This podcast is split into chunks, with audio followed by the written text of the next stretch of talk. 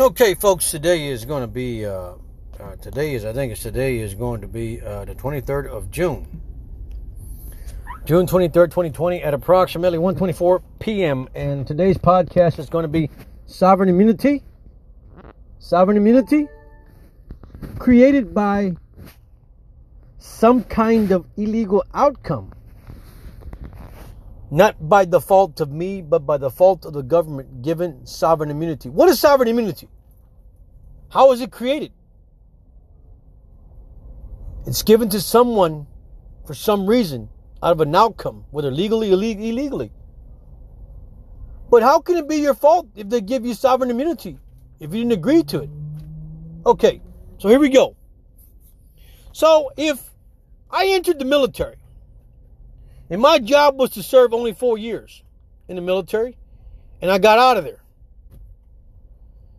But then behind the curtain, behind that contract, was an illegal contract created by the government to implant me, stalk me, track me, and fucking torture me for the rest of my fucking life, which I was never involved part of.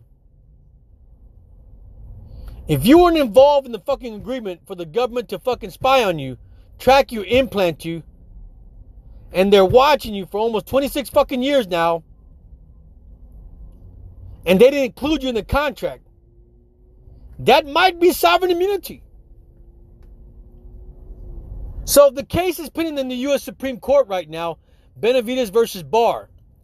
And I want the federal court, I want the judges, the Supreme Court judges, to identify the sovereign immunity that was created, because that's what we're looking at. We're looking at the Espionage Act of 1917. We're looking at illegal eavesdropping and wiretapping. We're looking at torture and we're looking at treason. But the outcome should identify sovereign immunity because that's what it's about. It all boils down to sovereign immunity. And they must identify that. They must identify that sovereign immunity was created illegally or legally. Bottom line sovereign immunity, folks that must be pinpointed in the conclusion of the concept of, of the of the case. Not only do we have spying, not only do we have illegal eavesdropping and wiretapping, we have espionage.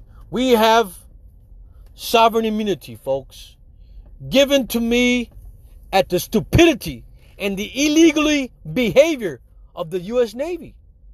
Why? Was it my fault? No.